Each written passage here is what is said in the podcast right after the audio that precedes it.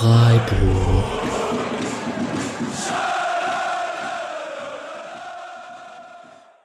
Herzlich willkommen zur 83. Ausgabe des Sportcast Freiburg. Äh, heute mit einer Sonderfolge zur Frauenmannschaft des SC. Mein Name ist Julian. Wie ihr hört, ist Alex noch genau wie der Sportclub in der Sommerpause. Daher habe ich mir heute zwei hervorragende Gäste eingeladen, um mit mir über die äh, Frauen vom SC zu sprechen. Das ist einmal Ejüp Ertan, der äh, ist als freier Mitarbeiter bei der Badischen Zeitung und äh, die Leser könnten ihn dort vom Live-Ticker der Männerspiele kennen und eben von der Berichterstattung zur Frauenmannschaft ähm, und weitere Artikel auf Twitter zu finden unter äh, e-ertan, Ertan mit zwei E. Hi Ejüp. Hallo, schön da zu sein. Freut mich auch sehr. Und zum anderen Tamara Keller. Ähm, die kennt ihr vielleicht als Mitglied des preisprämierten Podcast-Kollektiv äh, Früff. Frauen reden über Fußball. Und auf Twitter als Lögli mit OE. Hi Tamara. Hi. Äh, freut mich sehr, dass ihr beide hier seid. Äh, bevor wir anfangen, noch ein kleines Housekeeping zum Spotcast, weil es jetzt gleich äh, losgeht am Wochenende. Es gibt diese Saison eine Tippkick-Runde. Ähm, zu tippen gibt es ausschließlich die Spieler des Sportclubs, äh, sowohl die erste Mannschaft der Männer und der Frauen, äh, als auch die U23 der Männer. Die fängt am Montag äh, ihre Saison bereits im Dreisamstadion gegen Wiesbaden an. Daher äh, könnt ihr euch noch schnell anmelden, mittippen und äh, so uns zeigen, wie schlecht unsere Tipps wirklich sind. Ähm, das Tippspiel findet ihr unter www.kicktipp.de slash spotcast und auf den Social Media Kanälen. Äh, ich glaube, Alex hat für mögliche Gewinner schon ein Lukas Höhler-Trikot in Aussicht gestellt. Von daher schnell noch anmelden. Äh, und wie ich so Tippspiele kenne von Vereinen, am Ende tippt eh jeder bei jedem Spiel 2 zu 1 für den SC. Von daher mal gucken. Ähm, ja, also so zur Saison der äh, Frauen letztes Jahr ist, steht wie bei quasi jedem Sportereignis so ein bisschen unter äh, dem Einfluss der Corona-Zeit, nämlich auch darin gehend, dass es für viele Fans so die typische Art und Weise verunmöglicht hat, überhaupt die Spiele zu sehen, nämlich dass viele die Spiele im Möstelstadion geguckt haben. Ähm, wie war das denn bei euch? Hattet ihr die Möglichkeit, jetzt ähm, wirklich Spiele in der Form zu sehen, Tamara? Ja, also ich hatte eben keine Möglichkeit, die Spiele zu sehen. Ich bin sonst oft sonntags zu den Heimspielen gegangen, ähm, bei mir hat auch, das habe ich auch schon öfters bei Früff erzählt, die Motivation zum Fußball ein bisschen nachgelassen, so durch Corona. Ähm, aber an sich ähm, habe ich halt öfters auch mich da dann einfach auch mit Egypt, der heute da ist, getroffen. Das hat mir schon ein bisschen gefehlt, weil das halt auch cool war, so sich dort zu treffen und halt mhm. das Spiel so zusammen zu verbringen und zusammen darüber zu reden. Ja. Das ging jetzt halt nicht so und ich hatte dann aber auch keinen Bock, eben so vor den Bildschirm zu sitzen und mir alle Spiele anzuschauen. Ich schaue dann halt immer mal wieder auf die Ergebnisse und was so passiert ist. Oder ließ Ejubs Bericht nach. ja, bei mir war es jetzt schon sehr, sehr nett, Tamara, wie du ganz, ganz oft den Ball jetzt schon zu mir rüber gespielt hast. Ähm, Bildschirm ist ein gutes Stichwort, denn irgendwie so viele Frauenspiele wurden gar nicht übertragen letztendlich. Ähm, es waren, glaube ich, ausgewählte Spiele bei Magenta, aber wer hat schon Magenta? Und jetzt gegen Saisonende war es dann wieder so, dass kostenfreie, äh, kostenfreie Livestreams eingerichtet worden waren. Ähm, aber ich glaube, wenn man wirklich viel versuchen wollte zu sehen, dann war das gar nicht so richtig möglich, diese Saison. Ich hatte das Glück, dass ich jeden Sonntag oder jeden zweiten, zumindest eben zu den Heimspielen ins Stadion durfte als Pressemensch ähm, und habe da, ich glaube, bis auf zwei Ausnahmen oder vielleicht eine Ausnahme von den zwölf Heimspielen eben alle gesehen. Ja, hier war es ja, also ich wohne so in Fußdistanz zum Brentano-Stadion in Frankfurt, wo die FFC-Frauen gespielt haben, jetzt die Eintracht Frankfurt-Frauen. Äh, und da war es dann eben auch so, plötzlich ging quasi nichts mehr. Und auch äh, hier war dann auch immer wieder das Thema, da jetzt eben ja gerade Frankfurt eingestiegen ist, ähm, wie soll man das denn plötzlich schauen? Weil, wie du sagst, Magenta ist jetzt wirklich nicht gerade in den meisten Haushalten. Ähm, ja, ist schade, aber immerhin jetzt vielleicht auch als Servicehinweis, so seit Rückrunde ungefähr ähm, kann man fast alle Spiele immer in einem Livestream schauen. In dem Fall ist es schon fast Pech, wenn es auf Magenta läuft, weil dann gibt es es nicht äh, auf YouTube. Äh, wird vom Verein dann auch gestellt, der immer die Heimspiele macht. Genau. Ähm, trotzdem, du hast ja die Spiele gesehen, Ebe. Ähm, eigentlich so vor der Saison hatte man, vermutlich konntest du fast schon so Copy-Paste wieder äh, machen für die Saisonvorschau damals, nämlich großer Umbruch beim SC. Das ist ja jetzt nicht ganz neu. Ähm, trotzdem war es, glaube ich, so letztes Jahr schon nochmal besonders viele Abgänge, zumindest gefühlt. So mit klar, dann Clara Bühl, die zu Bayern ist, äh, hier nach Frankfurt sind Froms und Kirchberger abgewandert etc. War es Business as usual oder war es schon besonders herausfordernd dieses Mal? Copy-Paste trifft es irgendwo am besten, weil ähm, das ist jetzt, glaube ich, meine vierte Saison, dass ich diese Berichterstattung begleiten darf.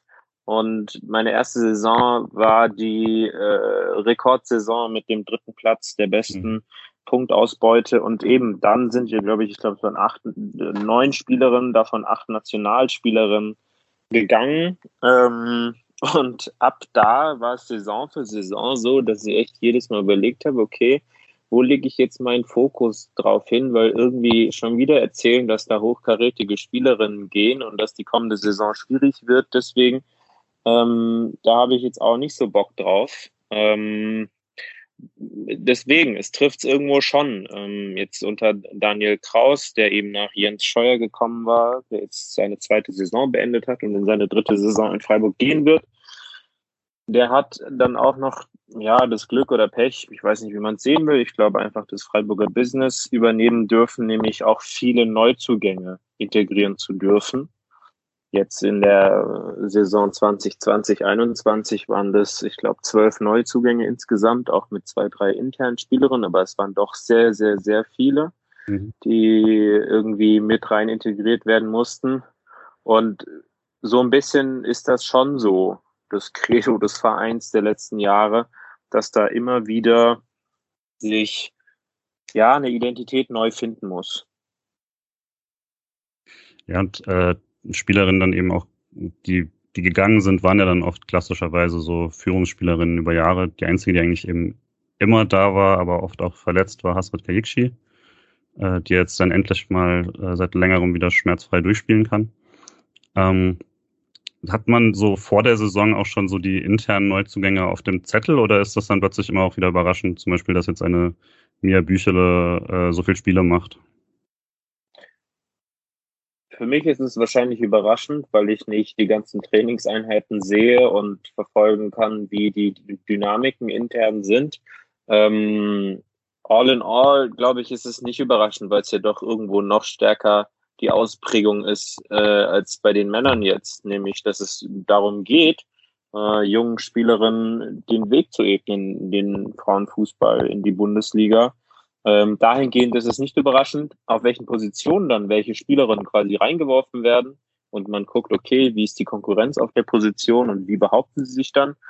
Ähm, da war es dann vielleicht doch ähm, für mich persönlich jetzt als Außenstehender vielleicht das überraschende Merkmal, dass eine Mia Bischelde dann doch auch zu nicht wenig Spielzeit gekommen ist im Freiburger Mittelfeld. Mhm so vom, von der Saison her, von dem, was man sehen konnte, war es ja dann doch auch wieder erstmal ein stockender Start. Passt ja auch wieder dazu, dass man sich erstmal finden muss. Äh, ein Sieg aus den ersten sechs Spielen und dann so langsam besser reingekommen. Ähm, Frankfurt geschlagen, ähm, Punkt gegen Wolfsburg geholt. Am Ende auf, von der Hinrunde her auf Rang 6, 15 Punkte. Das klang erstmal ganz gut. Wie war denn tatsächlich so deiner Ansicht nach so der Saisonverlauf?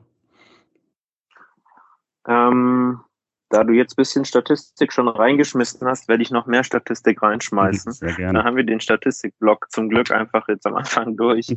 ähm, Hinrunde und Rückrunde haben sich punktetechnisch ja nicht viel gegeben, weil es beides mal 15 Punkte waren. Mhm. Der entscheidende Unterschied ist aber, dass in der Hinrunde die Tordifferenz bei 10 zu 13 lag und in der Rückrunde bei 20 zu 22. Mhm. Und das ist halt irgendwo auch zurückzuführen oder darauf zurückzuführen, wie das System in der Winterpause geändert wurde und wie sich der Fokus äh, im Laufe der Saison äh, verändert hat. Meines Wissens nach war der Hauptfokus vor allem, dass man in der Defensive erstmal gut steht, dass man sich nicht irgendwie die Spiele leicht aus der Hand nehmen lässt durch irgendwelche Fehler in der Schlussphase ungünstig Und deswegen erklärt sich so ein bisschen auch die Hinrunde mit diesen vergleichsweise wenig Toren, aber auch wenigeren Gegentoren. Es waren vier Siege, drei Unentschieden.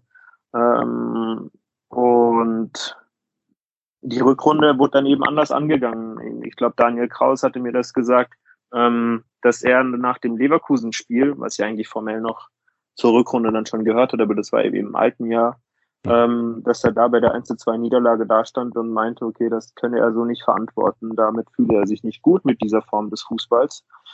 Und dann wurde eben in der Rückrunde oder für jetzt hier in diesem Jahr umgestellt, neues System mit kleinen, aber feinen, doch wichtigen Änderungen angestrebt. Und das hat jetzt all in all dazu geführt, und das ist so mein Haupteindruck von der abgelaufenen Saison, dass sich langsam aber sicher eine Teamidentität findet, dass sich Team, Spielerinnen und Trainerteam irgendwie doch mit dem System identifizieren können und dass sie ähm, dass jetzt, dass es ihnen nach und nach gelingt, es positiv zu gestalten. Und klar, dann kassierst du halt ein bisschen mehr Tore, aber irgendwie das Hauptaugenmerk ist jetzt darauf gerichtet, was Daniel Kraus bei seinem Eintritt in Freiburg gesagt hatte, nämlich es soll denen auf dem Platz Spaß machen und denen, die draußen sitzen, Spaß machen. Und langsam aber sicher kristallisiert sich das heraus, meines Erachtens nach. Ja, war ja auch im Jahr davor schon so, dass es irgendwie sehr, sehr viele Gegentore gab. Daher vielleicht irgendwie logisch, dass man es erstmal versucht zu fixen, aber dann offensichtlich auch so ein bisschen, ja, dann eben offensiv nicht mehr so richtig funktioniert hat. Ähm, taktisch, so von dem, was ich immer gesehen habe, wirkt das wie so ein, so ein 4-3-3 oft mit so sehr äh, offensiven Außenverteidigerinnen. Ähm, ist dann kein Wunder, dass man natürlich hinten ein bisschen, äh, sagt man, exposed ist. Ähm, in der Mitte war dann quasi fast immer Janina Minge, die ich, wenn ich es gesehen habe. Hat die dann quasi durchs komplette Saison sozusagen den, den Laden der Mitte zusammenhalten sollen? Weil das ja schon eine sehr herausfordernde Position für äh, so eine junge Spielerin. Ja, eine junge Spielerin, die jetzt, ich glaube, 22 geworden ist oder 21, ich glaube 22, ähm, die aber jetzt ihr 100. Bundesligaspiel mhm. den Meilenstein feiern durfte, was viel, glaube ich, auch über sie und ihre Rolle in Freiburg sagt. Ähm, und taktisch stimmt das 4-3-3. Also zum 4-3-3 wurde hingewechselt. Die Außenverteidigerin hast du sehr, sehr gut über den Stream erkennen können. Ähm, immer. Und mhm. es geht also ich glaube, ich darf das verraten. Man hat sich nicht als Vorbild, aber doch das Videomaterial vom FC Liverpool angeguckt, mhm. ähm, von den Herren des FC Liverpool. Nicht um zu sagen, okay, wir werden Liverpool 2.0, sondern um auf eine veranschaulichende Art und Weise ähm, Videos zu sehen und nicht die ganze Zeit alles an der Taktiktafel erklärt zu bekommen. Und das spiegelt es irgendwo wieder. Janina Minge ist sehr, sehr flexibel, lässt sich manchmal zwischen Innenverteidigerinnen fallen oder bietet sich quasi als Sechser äh, in der Mitte an. Die Außenverteidigung steht hoch, schiebt aber gerne auch in die Mitte. Und so ist es vor allem, also das Hauptaugenmerk liegt dann vor allem auf das Angriffspressing ganz vorne. Wie reagiert man beim Ballverlust vorne oder wenn der Gegner, die Gegnerin das Spiel aufbauen? Ähm, und klar, da gab es am Anfang, wenn da, weiß ich nicht, eine Janni Minge dann in der Mitte den Ball verliert, dann ist dann halt hinten dran ein bisschen blank. So mhm. und aber die Abläufe, ja, hat man auch schon im Laufe der Rückrunde jetzt gemerkt, wurden peu à peu, aber doch immer sicherer. Und ich glaube, da werden sie jetzt auch in der Sommerpause einfach dran anknüpfen. Macht ja tatsächlich auch deutlich mehr Spaß, das zu sehen, auch wenn es mal schief geht. Ja. ja. Sonst äh, für dich so richtig positive ähm, Überraschung oder auffällig im, im Kader, wäre es dir so richtig äh, aufgefallen? Hm, lass mich kurz überlegen. Ereleta Mimeti. Mhm ist so für mich die positivste. Ich glaube, das hat man in meinen Texten doch auch sehr häufig gemerkt, dass ich sie sehr oft genannt habe. Ich fand es immer wieder toll zu sehen, wie sie mit dem Kopf durch die Wand ins Dribbling gegangen ist und oft genug dann auch Erfolg hatte. Ähm, immer sehr quirlig, immer sehr ideenreich, trickreich und doch auch einfach ein Motor in der Offensive. Was jetzt nicht heißen soll, dass ich die anderen jetzt schlecht reden möchte, aber sie ist so wirklich am, am prägnantesten mir in Erinnerung geblieben. Aber ja, ich könnte das jetzt auch erweitern auf weitere Spielerinnen. Nasrid Kaikci, die ihre Rolle neu definiert hat, jetzt nicht mehr als klassische Stürmerin spielt, sondern häufig auf der Acht gestaltend unterwegs war. Eine Janina Minge habe ich jetzt schon erwähnt, die sieht man nicht in der Form, dass sie wichtige Arbeit leistet, was halt so eine klassische Problematik von der Sechs ist. Aber genau das ist das Gute. Also sie putzt sehr, sehr mhm. viel aus, Und letzten Endes kriegen dann die Credits andere, aber wenn man hinguckt, dann sieht man, wie wichtig doch das ist, was sie tut. Aber so am prägnantesten Mimeti, würde ich jetzt sagen. Bisschen blöd für mich, weil das war jetzt schon meine eigentlich nächste Frage, die ich mir, weil ich sie eben auch sofort vom, von den Spielen her, äh, wenn sie gut drauf war, wirklich vom, vom Bildschirm gesprungen ist, quasi mit diesen extrem dribbelfreudigen äh, Antritten. Aber ja, also fand ich auch äh, extrem auffällig. Und was mir noch gerade eingefallen ist, die äh, für ähm, Lena Nuding war es ja dann die äh, Song als Nachfolgerin von Merle Froms. Ähm, ist mir nur, weil hier in Frankfurt äh, gab es dann nach dem, äh, nach dem Sieg gegen Frankfurt von Freiburg äh, ein Interview mit Laura Freigang und wo sie sehr frustriert war über ihren verschossenen Elfmeter in letzter Sekunde und dann meinte sie einfach, sie war so durcheinander, weil, Zitat, diese Torhüterin ungefähr zwei Meter groß war und sie einfach nicht wusste, wo sie hinschießen soll. Äh, mhm. Ist sie nicht ganz, 1,84, aber trotzdem äh, von der Saison her, zumindest von der ähm, ähm, von der ordent die ordentlichen Fußstapfen, die sie da füllen musste, hat sie es ja anscheinend auch ganz gut gemacht. Kann ich so bestätigen. Ähm, ich glaube, sie war zwischendurch mal raus wegen der Verletzung, jetzt am Ende auch und so, aber all in all ähm, macht sie schon einen Eindruck äh, als Torhüterin. Und ja, ja, doch. Und im äh, DFB-Pokal hat man es zum, ich glaube, siebten Mal in neun Jahren jetzt ins Pokal-Halbfinale geschafft, was äh, an sich eine enorm beeindruckende Leistung ist. Da dann leider wieder äh, zum sechsten Mal aus Schluss gegen Frankfurt dann verloren. Ähm, diesmal dementsprechend kein äh, Pokalfinale. Da haben Tamara und ich uns übrigens mal ganz kurz gesehen für so wenige Sekunden äh, weil wir beide im Stadion waren für, ähm, für das Endspiel in Köln damals. Ähm, ist aber schon so, dass man sagen kann, der SC ist eigentlich eine sehr klassische Pokalmannschaft geworden. Ich würde jetzt die Antwort Tamara überlassen. Habe ich auch gerade gemerkt durch die Stille. ähm, Finde ich eine sch schwierige Frage. Also äh, klassische Pokalmannschaft, ja, also der Erfolg da ist sicherlich da, aber ähm, ich sag's mal so, Eve und ich, wir wünschen uns wieder ein Finale der SC Frauen, aber ähm, wie logisch das äh, aktuell ist, muss, muss der SC halt erst oder das Team erst unter Beweis stellen, sag ich jetzt mal so. Das war halt sehr schön, finde ich so aus Fansicht, dass halt wirklich dieses, dass es dieses Finale gab, aber ähm, wenn ich das jetzt realistisch anschaue, glaube ich gerade nicht, dass es so schnell wieder dazu kommen wird, auch wenn ich es mir aus Fansicht äh, anders wünschen würde. Und ähm, ja, viele, also ich möchte die Leistung auch nicht schmälern, dass man es immer ins Halbfinale geschafft hat, aber ähm, es, es, sind, es ähnelt sich ja doch oft auch so, wer weit kommt beim DFB-Pokal. Deshalb, ja. es gibt da selten Ausreißer oder so. ja, ja. Man sieht ja auch, es gewinnt immer die gleiche Mannschaft. ja. Ja, an Wolfsburg ist da wenig vorbeikommen im Moment.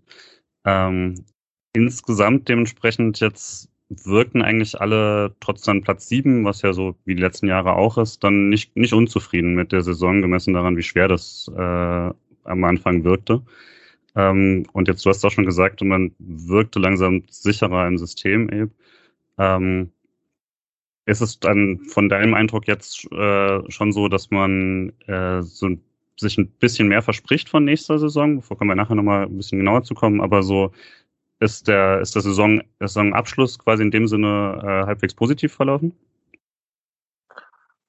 Ähm, ich muss sagen, ich bin in die für meinen letzten, für meinen letzten Text in die Gespräche mit Managerin Birgit Bauer und Trainer Daniel Kraus irgendwie nicht frustriert gegangen, ähm, weil ich schreibe letztendlich nur über die und ich bin nicht gefühlstechnisch so drin wie die, aber ich habe trotzdem die Saison für mich selber Revue passieren lassen und dachte mir, hm, Mensch, wie ärgerlich und wo ist denn jetzt da die Entwicklung, außer jetzt so die Rückrunde und ähm, habe sehr viele Dinge irgendwie doch außer Acht gelassen, wo mir dann sowohl Kraus und Bauer dann die ganze Zeit immer wieder gesagt haben, hallo, man muss das in den Kontext setzen und genau das ist irgendwo das Relevante, nämlich genau dieser Kontext, ähm, der meine persönliche Stimmung dann halt auch umschwenken lassen, nämlich so wie wir es jetzt schon irgendwie doch ein bisschen feststellen konnten. Ähm, positives Grundgefühl in der Rückrunde.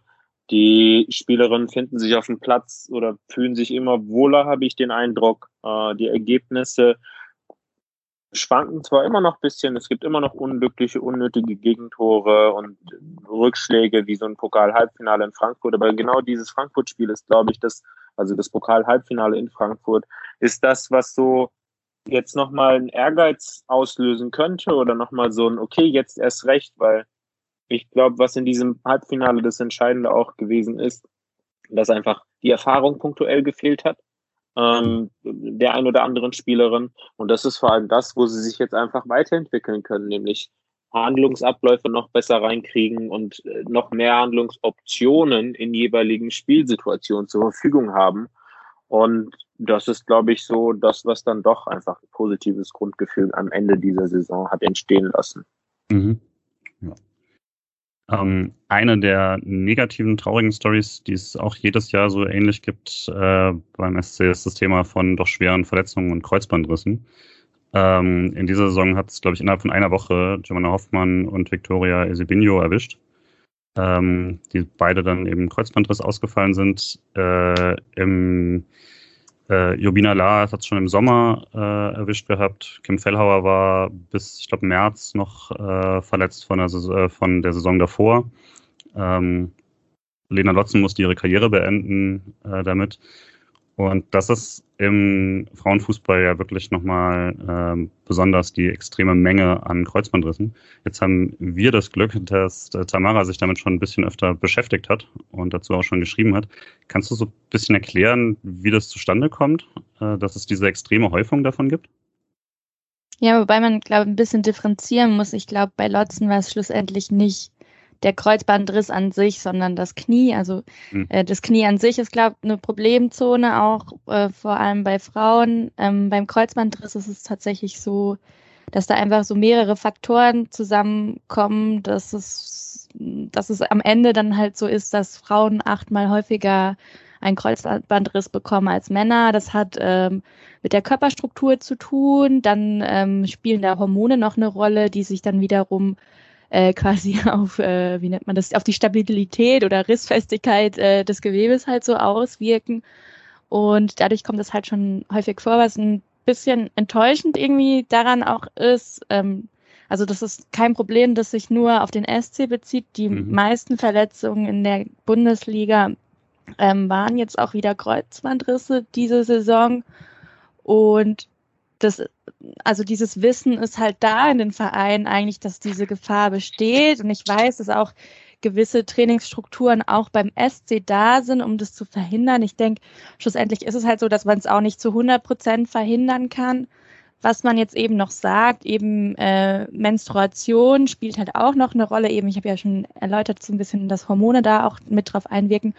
Und Chelsea hat sich ja äh, groß gerühmt, dass sie jetzt eben auch den Zyklus und so gut in, in die Trainingsstruktur mit einbringen und so. Da frage ich mich halt manchmal noch so, wie gut wird es auch in der Bundesliga halt hier vor Ort umgesetzt. Weiß halt aber auch nicht, ob es da wirklich Studien, also es gibt so ein paar, glaube ich, Einzelstudien, die also auf jeden Fall zeigen, dass die Leistungsfähigkeit erhöht wird. Wie jetzt wieder der Zusammenhang mit dem Kreuzbandriss ist, das weiß ich nicht so genau.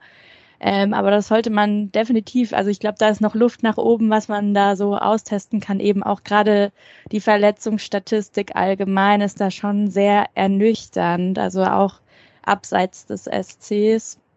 Ja, und das sind halt auch eben Verletzungen, die die Spielerinnen wie auch Spieler ähm, immer sehr lange zurückwerfen und da auch, also gerade der Fall Lotzen ist da schon sehr interessant zum Beispiel auch anzuschauen, weil sich da einfach auch die Risse gehäuft haben und sie auch wusste, sie kann sich's nicht nochmal reißen, sonst ist die Karriere vorbei. Und jetzt hat sie es halt wegen allgemeinen Knieproblemen quasi die ähm, Karriere beendet. Ähm, ja, und das kam, das kam halt in letzter Zeit echt auch häufig vor. Also ich mhm. glaube, selbst Tabea Kemmer hat es auch wegen Knie beendet, meine ich richtig zu wissen. Und ähm, jetzt habe ich ihr Bild vor Augen, aber gerade nicht mehr ihren Namen. Eine meiner Lieblingsspielerinnen mal. Auf jeden Fall gab es in letzter, das ist schon länger her, aber ähm, ja, und dann gehen die Spielerinnen halt eher so in die Trainerrichtung und so. Ja. Aber ist es da so, dass man quasi eigentlich also Präventionsmöglichkeiten schon im Training eingebaut hat oder ist das noch so ein bisschen in Kinderschuhen in dem Sinne? Nee, ähm, ich hatte mal, also es ist schon ein paar Jahre her, da hatte ich mal mit dem Athletiktrainer von den SC Frauen zu tun und ich weiß, dass der da auch immer noch ein bisschen mitmischt. Ich hatte mit ihm zu tun wegen was ganz anderem, wegen Schulsport und so, weil er da auch eine gewisse Ahnung hatte. Und er hat mir erklärt, dass sie auch wirklich so Präventionsübungen und so machen, was Kreuzbandrisse mhm. betrifft. Also ich glaube, so extrem in den Kinderschuhen ist es nicht. Aber der Fairness halber, es ist halt so, um, um vielleicht den Corona-Vergleich zu bringen, man kann sich ja auch sehr gut vor, äh, ja. vor dem Virus schützen und kann ihn trotzdem am Ende bekommen. Und ich nehme an, mit dem Kreuzbandriss ist es halt ähnlich. Mhm. Ähm, ich frage mich halt manchmal nur, ob eben diese Präventionsmaßnahmen hoch genug sind, aber da würde ich eben nicht nur dem SC eben so äh, den Zeigefinger gegenüber ihnen heben, sondern eben der gesamten Liga gegenüber. Quasi mhm. so. Äh, bei Soccer Donner zum Beispiel kann man ja auch immer sehen, wie die Verletzungen ähm, in der Liga quasi so, wer gerade aktuell verletzt ist oder so, das ist nicht immer vollständig, aber ähm, da sind dann auch mal die Verletzungen aufgeführt und das ist tatsächlich in der kompletten Liga einfach ähm, 80 Prozent davon sind dann von den langfristigen Verletzungen sind immer Kreuzbandrisse. Also ich wollte auch nicht sagen, dass es jetzt ein SC-Problem ist, sondern nur über den Kontakt kam, kam ich damit jetzt eben dazu. Aber äh, im Pokalfinale hat sich ja dann eben auch zum Beispiel äh, Pavolek das Kreuzband gerissen und so. Genau. Ejeb? Was mir noch einfiel, ähm, ist das Thema Trainingsbedingungen, was da, glaube ich, eine größere Rolle spielt, als man es annehmen mag. Mhm. Denn jetzt vor allem in Freiburg, wir wollen ja, glaube ich, noch äh, über eventuellen Stadionumzug oder einen möglichen Stadionumzug reden. Ähm, Im Zuge von dem ein oder anderen Interview, ich glaube, das war das Interview mit erst mit Birgit Bauer, das in der Badischen Zeitung war, und dann gab es auf der SC-Homepage ein äh, Interview mit Jochen Seyer. Ähm, und da ging es jeweils um Trainingsbedingungen auch und grundsätzlich Struktur im Frauenfußball in Freiburg. Ähm, und in diesem Zuge haben, glaube ich, sehr, sehr, sehr, sehr, sehr viele SC-Spielerinnen in Instagram-Stories ihre Meinung zu diesem möglichen Stadionumzug und zur Bedeutung eines möglichen Stadionumzugs äh, kundgetan.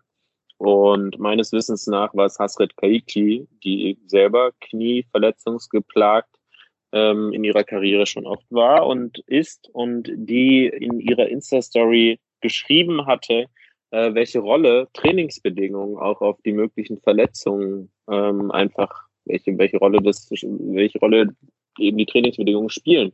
Weil ähm, wenn du halt auf einem guten Platz spielst, dann ist halt auch die Stabilität und eine andere. Die Stabilität ist anders gegeben als halt auf einem Platz, der weiß ich nicht, je nach Witterung nicht die optimalsten Bedingungen liefert. Und ich glaube, dass da ligaübergreifend ist in der Bund Frauenbundesliga vielleicht ein paar Trainingsplätze gibt, die perfekt sind. Ja, ich glaube in Hoffenheim, Wolfsburg, München, da gibt es sehr, sehr gute Bedingungen. Ich weiß jetzt nicht, wie es in Frankfurt beispielsweise ist. Mhm. Ähm, aber ich glaube, dass da all in all strukturell halt schon noch ein bisschen was gemacht werden kann. Ähm, und wenn man sich auch irgendwie den Stuff drumherum anschaut, dann kann ich mir vorstellen, dass je mehr Stuff vielleicht es geben würde äh, und die Prävention noch stärker ausgebaut werden würde, die Rahmenbedingungen noch mehr professionalisiert werden würden, das auch ein Faktor spielen könnte bezüglich der Häufigkeit von Kreuzbandrissen. Mhm. Ähm, weil ja, ich glaube nicht, dass es dieses eine Ding ist. Ja, es gibt die Anatomie als Unterschied. Ähm, und ich glaube, dass es aber sehr, sehr viele kleine Mosaiksteinchen, Bausteinchen gibt, bei denen man ansetzen kann, um diese Anatomie vielleicht Nachteile auszugleichen. Ja, da würde ich dir auf jeden Fall auch recht geben. Nun muss man da auch nochmal darauf hinweisen, dass selbst die, die halt eben professionalisierte Strukturen haben, auch dieses Problem. Also e eben die Kreuzbandrisse hat es ja genauso in München, Frankfurt etc. Und was ich da eben aber auch noch spannend finde, ist eben noch ein Podcast-Tipp, wenn man äh, mittags bei Henning manchmal eben zuhört. Ähm, da sprechen ja eben Anja Mittag und Josephine Henning und sehr oft auch mit Tabea Kemmer zusammen über fehlende Strukturen und also die, die geben halt einen Einblick, den man so selten in, in, in das System Frauenfußball in Deutschland irgendwie so hat.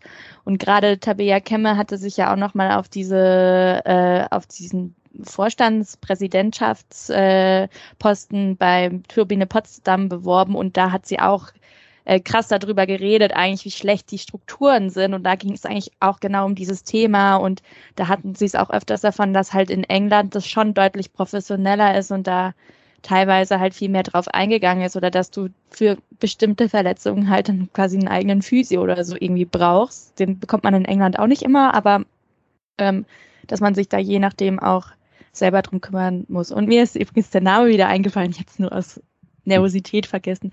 Ich fand Kim Kulik immer so cool, auch wenn sie mhm. nicht in Freiburg gespielt hat und die musste auch richtig früh ihre Karriere wegen Knieproblemen beenden, was mich damals richtig traurig gemacht hat. Ja. ja. Christian war ja hier auch auf dem Nachbarplatz dann noch äh, Trainerin der Zweiten, also hier in, äh, in Frankfurt. Und ist jetzt, glaube ich, nach Wolfsburg gewechselt als Trainerin. Ähm, da war es ja vielleicht ganz genau der Punkt, gerade den du erwähnt hast, mit ähm, in, in England und sowas. Die Nachrichten von fast allen deutschen Spielerinnen, die da ins Ausland gehen, sind ja immer recht ähnlich, wenn man dann mit ihnen liest. Es ist schon immer so ein kleiner Kulturschock, wie viel ähm, ja, wie viel intensiver dort betreut wird und äh, auf welchem anderen Level quasi dort nochmal der Frauenfußball auch ähm, trainiert und äh, von der von der Physio unterstützt wird.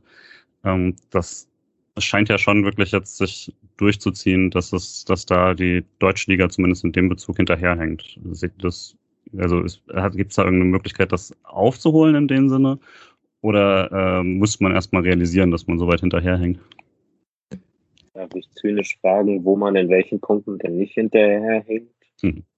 Aber ich, ich das ist meine ganz subjektiv gefärbte Meinung. Erzähl, Tamara. Ich hätte jetzt zynisch gesagt, die, die normalen Stationen sind doch aus SC-Sicht SC Freiburg, Bayern München und dann Ausland. Mhm. Und, und das ist, danach wird eigentlich schon quasi geplant, gefühlt. So, das wäre jetzt ja. mein Zynismus dazu gewesen. Mhm.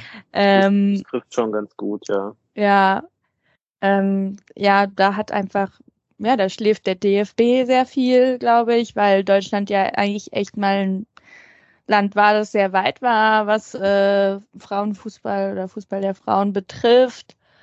Und ähm, ja, ähm, man, man versucht es, ein paar Vereine versuchen es, aber aktuell finde ich es echt mau, wenn, wenn man es halt im Ländervergleich betrachtet, sind die Optionen für die Spielerinnen hier halt einfach nicht so gut und Woanders kann man dann halt eher noch Champions League oder so spielen. Ähm, ja, bei Wolfsburg, der ja dieses Jahr auch wieder mitgespielt hat und alles und Bayern auch, aber halt äh, nicht so lange. Und ähm, ja, da, da hat man teilweise das Gefühl, ähm, es läuft besser. teilweise dann jetzt auch eben wieder jetzt, wo ich äh, mittags bei Henning da manchmal zugehört habe, dachte ich mir so, okay, alles so, so rosig ist im Ausland dann doch nicht. Ähm, glaube, da war vor allem PSG auch im Fokus und so. Ähm, das ist halt so, ja, man, ein bisschen abgehängt fühlt sich manchmal schon an. Ich bin teilweise ein bisschen beruhigt, dass jetzt äh, fast Tecklenburg eben die Nationalmannschaft äh, trainiert. Die finde ich nämlich ganz cool und ich glaube, das ist eine Frau, die hat viele coole Ideen und auch noch was vor so. Aber ähm, eigentlich ist es halt traurig, wenn man es eben betrachtet, wenn die Optionen im Ausland besser sind. Mhm. Und wir die ganzen guten Spielerinnen verlieren. Also ähm, eben jetzt gerade sind noch sehr viele ehemalige SC-Spielerinnen beim FC Bayern München. Mal schauen, wie lange sich das noch so hält. Ja. Mir fällt dazu, mir fällt dazu ein, dass die Entwicklungen, die vielleicht in, vom DFB angestoßen werden, soweit ich sie mitbekomme, irgendwie doch auf so einer äh, kleinteiligsten Ebene stattfinden. Also jetzt letzte Saison zur letzten Saison hin wurde es jetzt verpflichtend, dass du einen vollbeschäftigten Öffentlichkeitsarbeitsmenschen einstellen musst.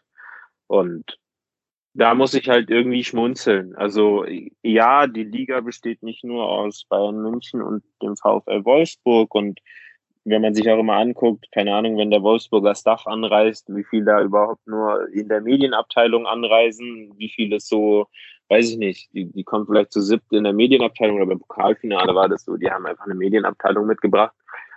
Ja, ich glaube, von Freiburger Seite war das vielleicht so, ich will jetzt echt nichts schlecht reden, aber es wirkte so, die eine Medienabteilung umfasst so viele Leute wie überhaupt der komplette Staff beim SC. Ähm, und es ist am Ende immer eine Finanzenfrage, das ist mir durchaus bewusst. Aber gleichzeitig frage ich mich, okay, wenn du was irgendwo anstoßen willst, ja, ein hauptamtlicher Öffentlichkeitsarbeitsmensch weiß jetzt auch nicht, was der bringen soll. Der kann dann vielleicht schöne Pressemitteilung schicken, aber an der grundsätzlichen Struktur, ich sehe es nicht so, dass sich dann da was verändern wird. Und ähm, ja, deswegen bleibe ich da ein bisschen weiter zynisch unterwegs. Ja, vor allem ist es halt, also es ist sicherlich nicht nur ein SC-Problem oder eben wie jetzt groß da die Öffentlichkeitsarbeit ist. Man hat immer so ein bisschen das Gefühl, als außenstehende Person, der DFB dreht da an irgendwelchen Rädchen, aber das sind halt die falschen. Ich meine, ich fand es gut, es gab ja eben diese Aktion vor knapp drei Monaten oder so, wo es diesen offenen Brief gab von Frauen aus der Szene, wo Helen Breit eben zum Beispiel auch mit SC-Bezug dabei war, die diesen offenen Brief unterschrieben hat, was sich halt in der Struktur des DFB verändern muss. Und ich glaube, da an diesem offenen Brief sieht man halt sehr gut, wie eben das Thema Frauen allgemein im DFB behandelt wird und das wirkt sich halt eben auch auf den Profisport dort eben mhm. aus. Und das, das, das muss sich halt noch ändern. Ich habe auch das Gefühl, also ähm, jetzt beim, beim Pokalfinale war es dann auch wieder so, dass, dass irgendwie so eine neue Aktion vorgestellt werden musste, so war, war es nicht irgendwie so Fußball die oder so, der Fußball das weiblich oder so. Ich habe das Gefühl, zu jedem Pokalfinale gibt es so eine neue Aktion, wo, wo der DFB behauptet, wir müssen jetzt den Fußball stärken und es muss sich alles ändern, aber der DFB ist halt also es ist einfach immer zu sagen, der DFB ist schuld, aber das sind halt die, die aus meiner Sicht am wenigsten verändern, wobei natürlich das auch immer noch eine Wechselwirkung, also es ist eine Wechselwirkung zwischen DFB, Vereinen und auch den Medien, wobei da jetzt schon in den letzten Jahren einfach das Interesse an solchen Themen gestiegen ist. Manchmal finde ich es ein bisschen weird, also jetzt allgemein auch zu Frauen im Sport oder so, es, es, es funktioniert nur auf so einer Empörungskulturebene, wie jetzt mit diesen Beachhandballerinnen. Da funktioniert es plötzlich gut, dass es in Feeds von allen landet und äh, von allen Menschen geteilt werden, aber nur wenn es halt diesen Empörungsfaktor gibt. Und das finde ich halt ein bisschen schade, weil Frauen eben doch halt unsichtbarer sind, einfach so äh, in, in dieser Art von Medienberichterstattung. Erst heute war es auch wieder so, jetzt beginnt ja auch Olympia und so und die Sportschau berichtet halt richtig krass über Männerfußball, aber über die Frauen halt nicht, nur weil es halt keine deutsche Mannschaft dort ist und ich weiß nicht, das ist vielleicht auch nicht so ganz richtig irgendwie so, weil über die Männer würde man vielleicht auch trotzdem berichten, auch wenn Deutschland nicht dabei wäre oder so irgendwie. Ja. Mir fällt da eine abschließende Sache ein. Äh, es ist, glaube ich, immer so eine Henne- oder Ei-Frage und ich bin mehr bei der Perspektive, dass für mich erst die Henne existieren muss, die investiert und die eine Öffentlichkeit schafft und dann kannst du Eier erwarten und nicht sagen, ich will erst das Ei und dann investiere ich in noch mehr Hennen.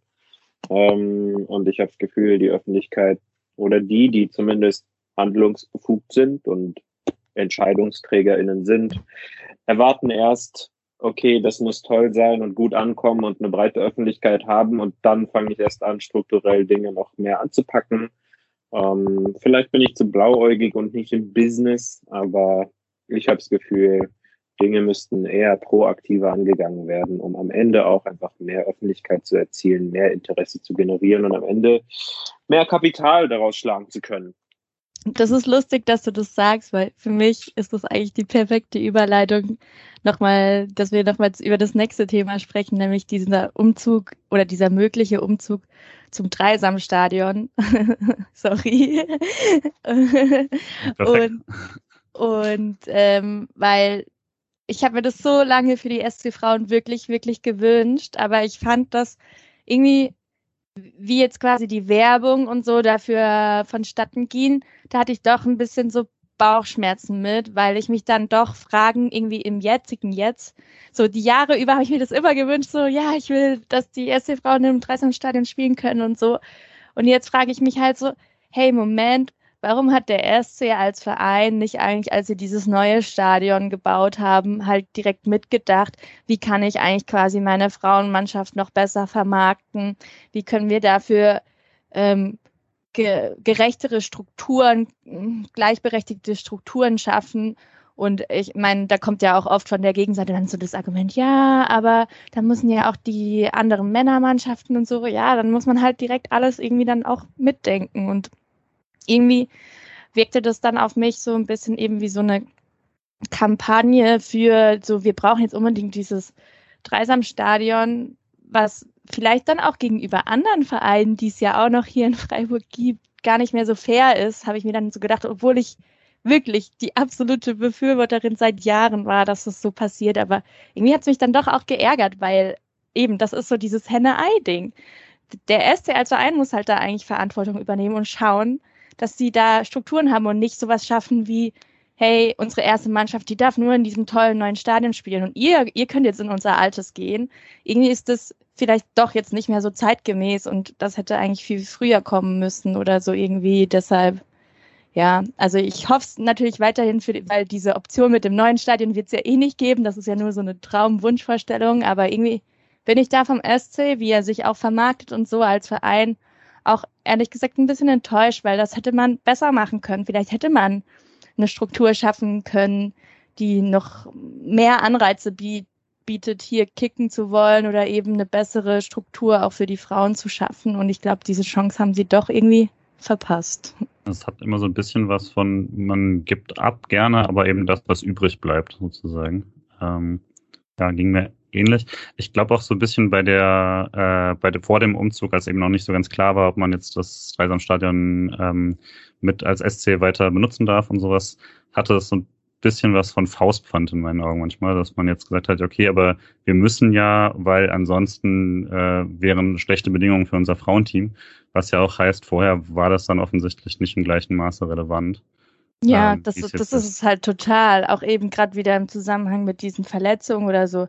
Warum wird es erst in dem Moment relevant, wo das Stadion leer steht? Das verstehe ich halt nicht. Und dann kann, finde ich den vor, dann finde ich das vorgeschoben zu sagen, dass das aus Gleichberechtigungsgründen oder aus Trainingsbedingungen Gründen ist, weil davor war es denen ja wohl offensichtlich egal, dass es so war. Erst jetzt ist relevant, ja, das trifft schon sehr gut. Äh, nichtsdestotrotz, der Umzug findet jetzt erstmal statt. Und wie du gesagt hast, es ist ja auch eine, äh, eine Sache, die man sich schon lange gewünscht hat. Äh, so was für ein Geschmäckler das jetzt auch hat.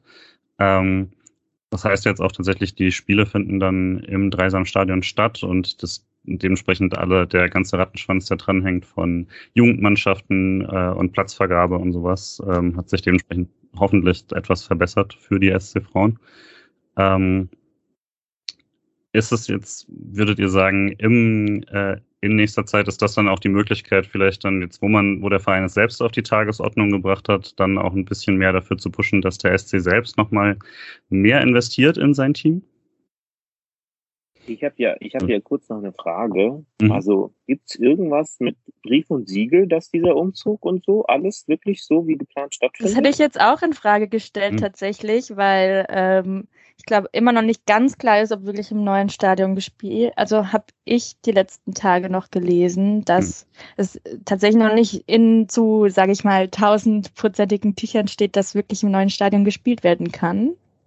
Ja, habt ihr natürlich recht. Ich bin jetzt von dieser Info, bei der Infoveranstaltung ausgegangen, die sie gemacht haben, wo es äh, natürlich alles noch in einem Konjunktiv formuliert war, aber mit einem Wir gehen davon aus, dass. Ähm, also diese okay. an, Anfang Juli.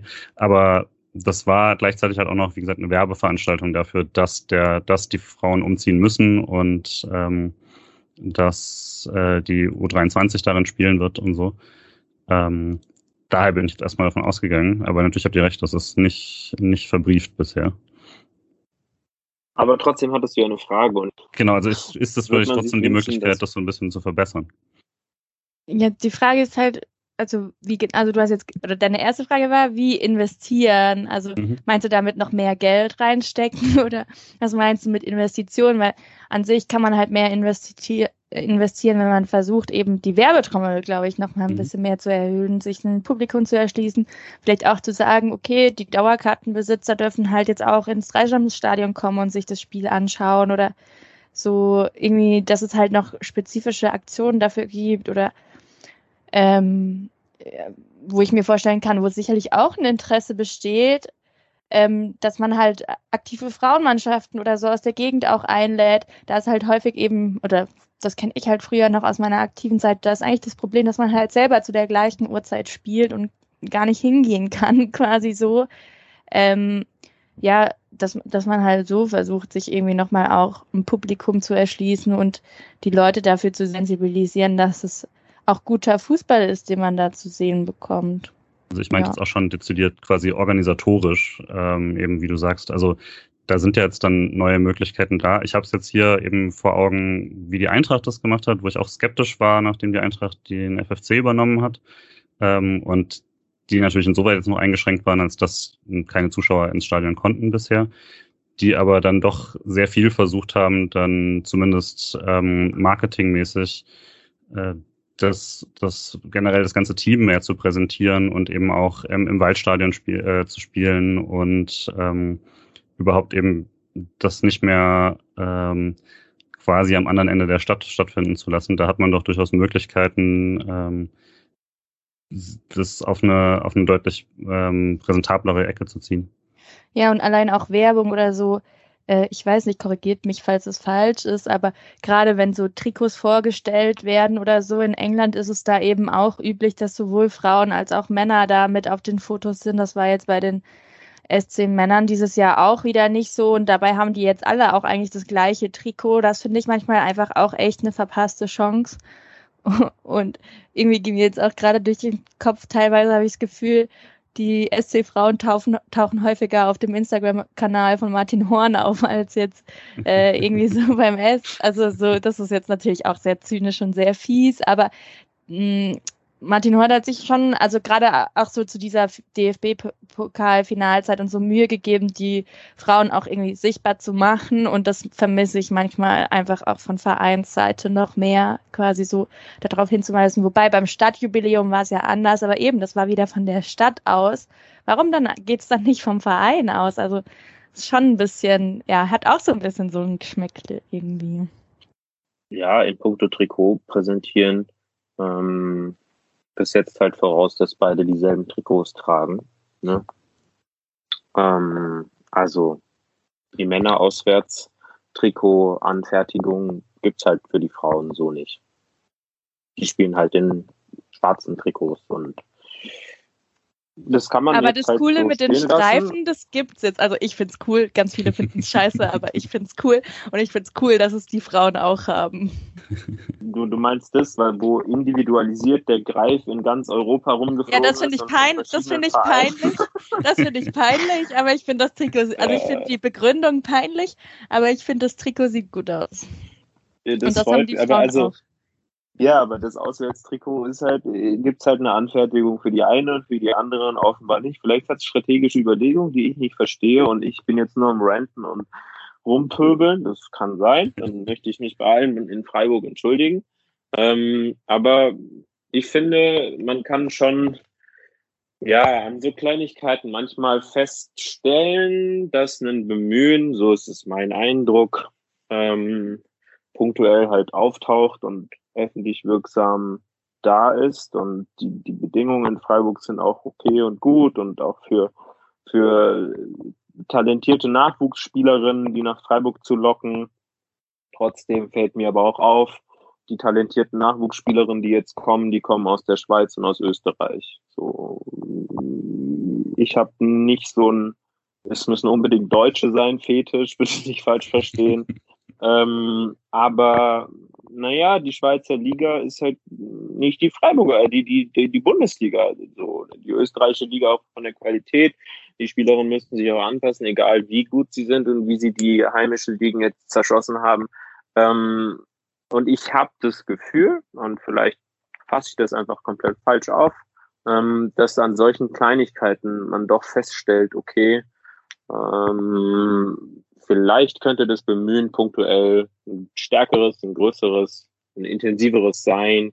Und dann könnte es vielleicht auch gelingen, sportlich gesehen, tabellarisch, weiß ich nicht, anders auf sich aufmerksam zu machen, als jetzt nur vor vier Jahren mit dieser krassen Saison und vor drei Jahren mit dem Pokalfinale. Weil nee, es war vor zwei Jahren, vor zwei und vor drei Jahren so. Ja. Ja, Daniel Kraus hatte das auch in einem Interview ja auch nochmal so manchmal anklingen lassen, dass er dann auch schon eigentlich Ansprüche hat, die höher sind als der Tabellenplatz und so. Gut, das sollte jeder Trainer vermutlich haben. Ähm, aber es wirkt auch schon immer so, auch in den, auch was, was mit Birgit Bauer schon immer so äh, zwischen den Zeilen anklingen lässt, dass man ähm, natürlich nicht, also dass man, dass man nicht äh, traurig wäre um ein wenig mehr äh, Unterstützung in der, Sache, äh, in der Sache. Hm. Vielleicht nochmal zum äh, Richtung Abschluss dann aber ähm, nochmal so ein bisschen jetzt in die Zukunft schauend. Im Gegensatz zu letztem Jahr ist es ja tatsächlich so, wenn man jetzt deinen aktuellen Text gelesen hat, der war nicht so Copy-Paste in dem Sinne. Ähm, das ist nicht der gleiche Art von Umbruch dieses Mal. Äh, mhm. Deutlich weniger Abgänge. Ähm, ich glaube, denke ich mal, der äh, größte ist dann Sandra Starke, äh, die jetzt geht. Aber ansonsten ist es ein halbwegs zusammengebliebener Kader, oder? Ja, ich glaube, das ist das Wichtigste und eben es gibt vier oder fünf, äh, ich glaube vier, fünf, ich kann es dir gerade nicht genau sagen, Neuzugänge, ähm, die auch sehr, sehr viel perspektivisch versprechen. Ähm, und was ich mir vielleicht denke, wenn ich den Kader alterstechnisch angucke, dass mir vielleicht mir persönlich, aber ich bin auch kein Kaderplaner, hm. trotzdem habe ich das Gefühl, so ein Mittelbau fehlt. Ja, es gibt sehr viele junge Spielerinnen und na klar kannst du jetzt sagen, Janina Menge ist zwar noch nominell jung, aber hat auch schon 100 Spiele gemacht. 100 plus, also noch ein paar mehr, nicht nur 100, aber trotzdem. Ähm, und ich habe so das Gefühl, es fehlt so ein Mittelbau oder der ist nicht so ausgeprägt, die, die 23, 24, 25 sind.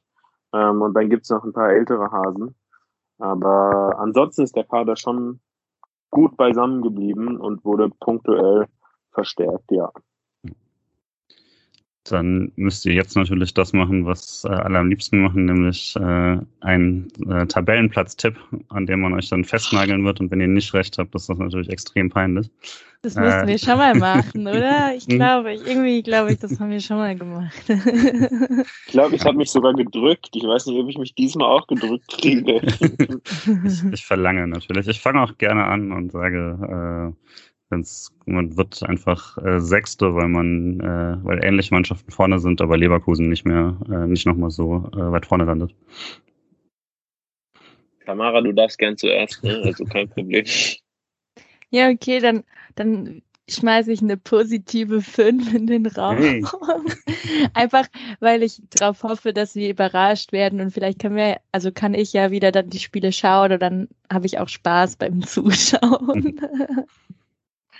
Äh, ich muss kurz überlegen, ich will das so fachlich analytisch angehen und mir Boah. natürlich noch angucken, wer da drum Mic drop. Hey, ich, ich sage euch, ihr könnt mich am Ende der Saison so drauf festnageln. Ähm, ich glaube, dass Freiburg hinter sich lassen wird. Ich hoffe es. Sand, Köln, Jena, äh, Bremen, vielleicht auch noch Essen, aber das ist unklar. Und ich denke, ja, Leverkusen eventuell nicht nochmal so ein Ding. Ich glaube, dass Frankfurt vor Freiburg sein wird, mit Potsdam wird es schwierig, Hoffenheim wird vor Freiburg und dann sage ich jetzt einfach mal Platz vier, warum nicht? Oh, oh. schick.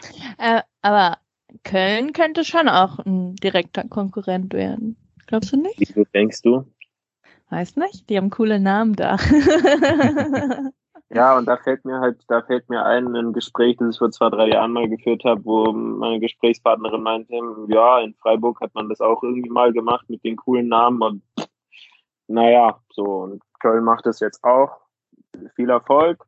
Ich glaube, in der Bundesliga werden die Namen jetzt nicht mehr, also nicht so krass vorne mitreißend sein. Aber was man vielleicht schon noch festhalten muss, man merkt sehr deutlich, dass Köln investiert. Also mhm. da, da merkt man, dass der Verein hinten dran steht äh, und was ändern will. Ob sie wirklich Erfolg damit haben werden, weiß ich nicht. Ich weiß auch nicht, was die sich zum Ziel gesetzt haben oder so. Man merkt auf jeden Fall, da äh, wird die Werbetrommel ordentlich gerührt und ähm, ich habe das Gefühl, da wird auch ein bisschen das Geld einfach angepackt und reingesteckt. Ähm, da, und es wird halt, also ohne jetzt zu weit vom SC abzulenken, aber der Faktor Köln wird spannend, weil eben durch die Ligastruktur die Jahre oder die vorherigen Jahre es oft immer die gleichen waren, die auf- und absteigen oder wechselnde Mannschaften, die aber oft irgendwie sich im gleichen, gleichen Dunstkreis irgendwie so bewegen. Und deshalb wird es spannend werden, ob Köln sich halten kann oder nicht Und wenn sie sich halten können, dann ist das halt ein Zeichen dafür, vielleicht, dass eben diese Investition sich lohnt. Ja. War ja auch auffällig für mich, dass man eben letzte Saison dann Spielerinnen nach Köln verloren hat, die abgestiegen sind. Das hat ja zumindest schon gezeigt, dass es finanziell in Köln jetzt nicht, äh, nicht gering gewesen ja, sein muss, total. was reingekommen ist. Ja. Okay, dann, wenn ihr nicht noch was loszuwerden habt, dann äh, würde ich mich schon mal sehr dafür bedanken, dass ihr da wart. Hat mir sehr viel Spaß gemacht. Ähm, für die Leute, die jetzt tatsächlich dann denken, na ja, dann will ich doch auch ein Spiel sehen der SC Frauen, das sonst nicht so oft tun. Äh, die haben noch Sommerpause ähm, und beginnen dann wieder Ende August, ähm, 27. August in Hoffenheim und haben, je nachdem, wie es bis dahin aussieht, am 3.9. erstes Heimspiel. Wir hoffen mal gegen äh, im Dreisamstadion vor Zuschauern, aber das wird von Corona und der Stadt und dem Stadion abhängen. Von daher kann man da jetzt noch nicht so viel dazu sagen. Ähm, aber geht dann Ende August wieder los. Der Podcast ähm, geht dann Anfang August wieder weiter. Wir haben uns erstmal nächste Woche schon eine Folge mit ähm, internationalen Freiburg-Fans und machen dann Anfang August unsere Saisonvorschau und denke dann äh, zum Pokalspiel spätestens dann auch noch wieder die regulären Folgen. Genau. Dann danke ich euch beiden nochmal sehr, dass ihr da wart und wünsche euch noch einen schönen Abend. Danke euch. Ich danke sehr, dass ich auch am Start sein durfte. Ich hatte sehr viel Spaß. Eine Sache will ich doch noch mhm. schnell loswerden Gern. bezüglich der ZuschauerInnen. Ich würde mir freuen, wenn die Ultras der Freiburger Herren äh, bei den Auswärtsfahrten weniger saufen würden, dann könnten sie am nächsten Tag zu den Heimspielen der Frauen kommen. äh, ich hoffe, ich hoffe, alle Beteiligten verstehen das mit dem Augenzwinkern. Ähm, aber ein bisschen organisierter Support, bisschen stärkerer organisierter Support. Da freuen sich alle Beteiligten, glaube ich, drüber. Pokalfinale hat ja auch gezeigt, was da möglich ist. Eben. Na gut, danke dir. Danke, Tamara. Danke euch, es war lustig. Ciao.